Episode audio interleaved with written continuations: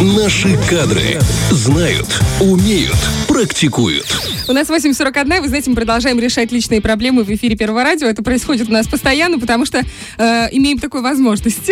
как э, буквально несколько минут назад выяснили, что нужно делать, чтобы, э, ну, по крайней мере, максимально обезопасить себя от короткого замыкания в квартире, в доме. Ну, менять проводку. В принципе, это логично. Э, так, сейчас будем узнавать э, что-то около темы, близкое по этому, по этой теме энергетики и э, тока, и э, розеток всевозможных. В общем, друзья, у нас наши кадры, и у нас в гостях начальник энергослужбы швейного производства ЗАО «Тератекс» Дмитрий Лунин. Привет, Тим.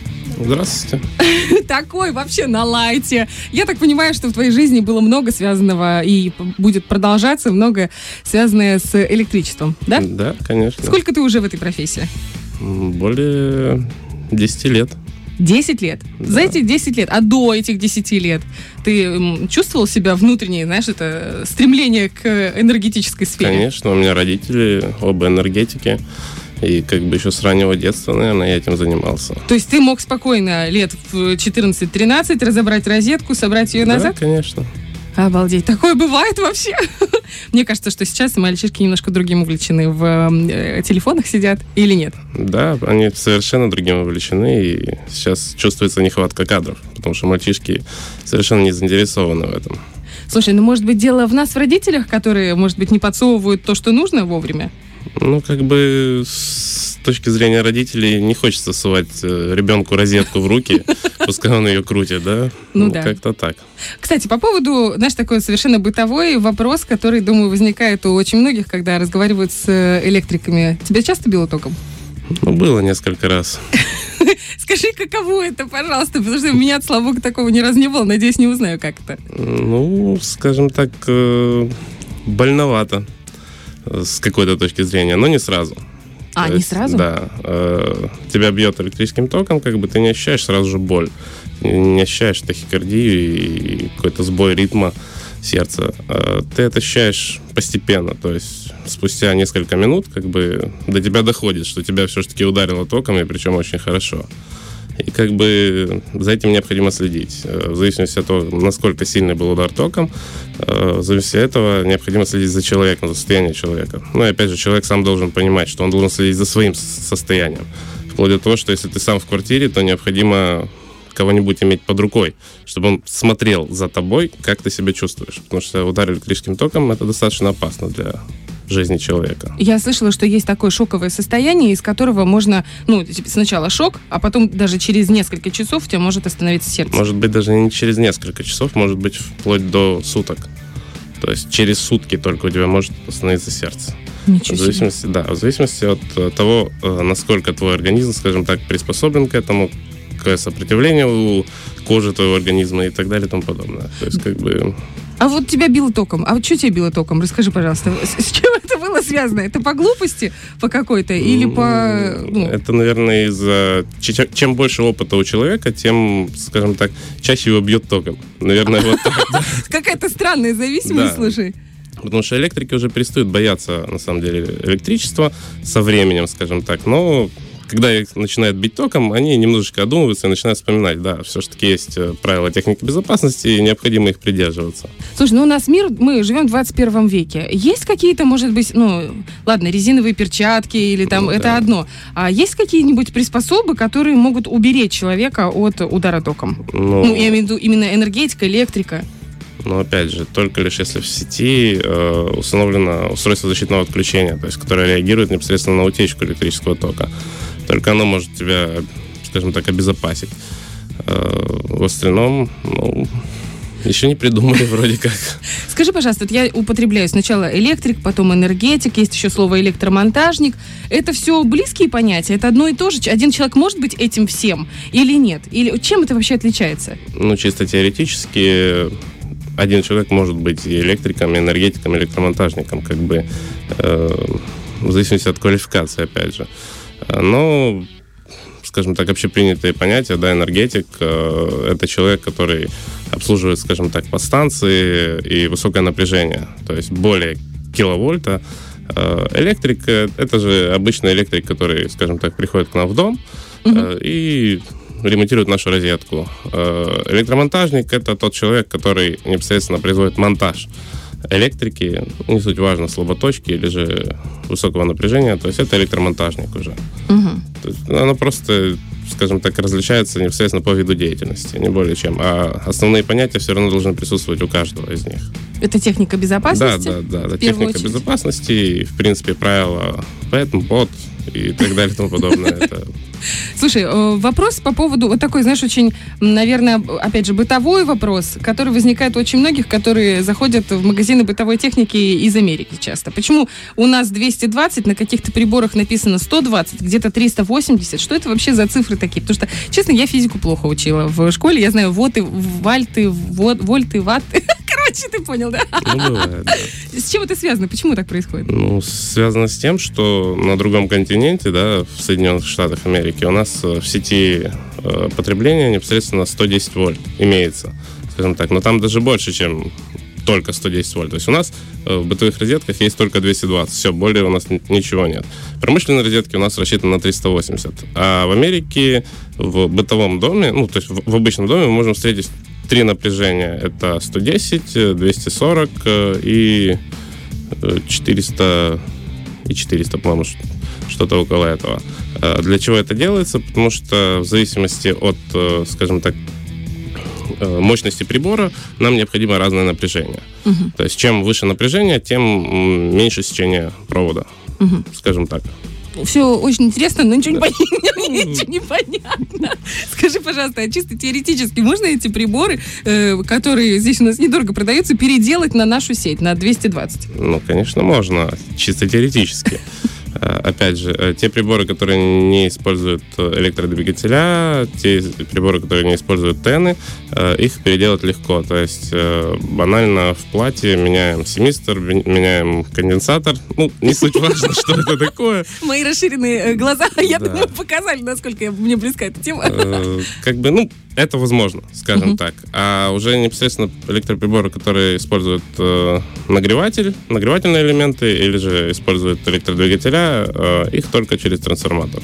Угу. То есть трансформатор тоже нужно отдельно покупать. Боже, как вы в этом разбираетесь? Столько всяких приборов, столько всего. Это, ну, удивительно сложно. Но все-таки главный вопрос в этом всем, особенно из голливудского кино, какой провод резать? красные или синие.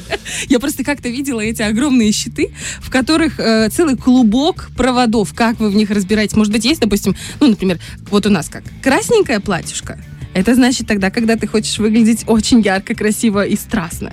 Черное платье – это элегантное платье, оно всегда и в первый мир. Белое платье – это свадебное платье. Как с проводочками разобраться? Э, проблема в том, что у нас нет конкретно красного или синего провода да, в системе. То есть у нас э, такой каламбур происходит, что каждый производитель кабеля, он добавляет свои цвета. У... Потому что он художник, он так видит? Ну да, примерно так. То есть украинский кабель, он один, молдавский другой, наш третий совершенно по, по цветовой гамме. И как бы разобраться, какой провод резать. Ну, во-первых, зачем его резать? Давай, давай с этим разберемся. А во-вторых, как бы, ну, смотря для чего его резать. Угу. Опять же. А не... чем-то есть какие-то приборчики, которыми можно проверить? Конечно, имеется и тестер, и индикаторная отвертка банальная, которая непосредственно э, покажет вам наличие фазы. Но опять же, электрическая отвертка, да, индикаторная, она вас не упасет полностью от удара электрическим током. Есть такое понятие, как рабочий ноль, который тоже может хорошенько вас Трухануть, да? Да. Слушай, я слышала такую фразу о том, что хорошего электрика, вообще качественного электрика, хорошего профессионала можно определить по его куса- кусачкам. Ну, это как раз к вопросу перерезания. С чем это связано? Я что-то вообще не поняла логику в этой фразе. А, суть в том, что когда электрик по своей неосторожности или же по спешке э, перекусывает провода, не убедившись в отсутствии электрического тока непосредственно на проводе. Ага. И когда он перекусывает фазу с нулем вместе, происходит э, короткое замыкание, и кусачки сплавляются. И можно посмотреть, да, на кусачки, резал ли.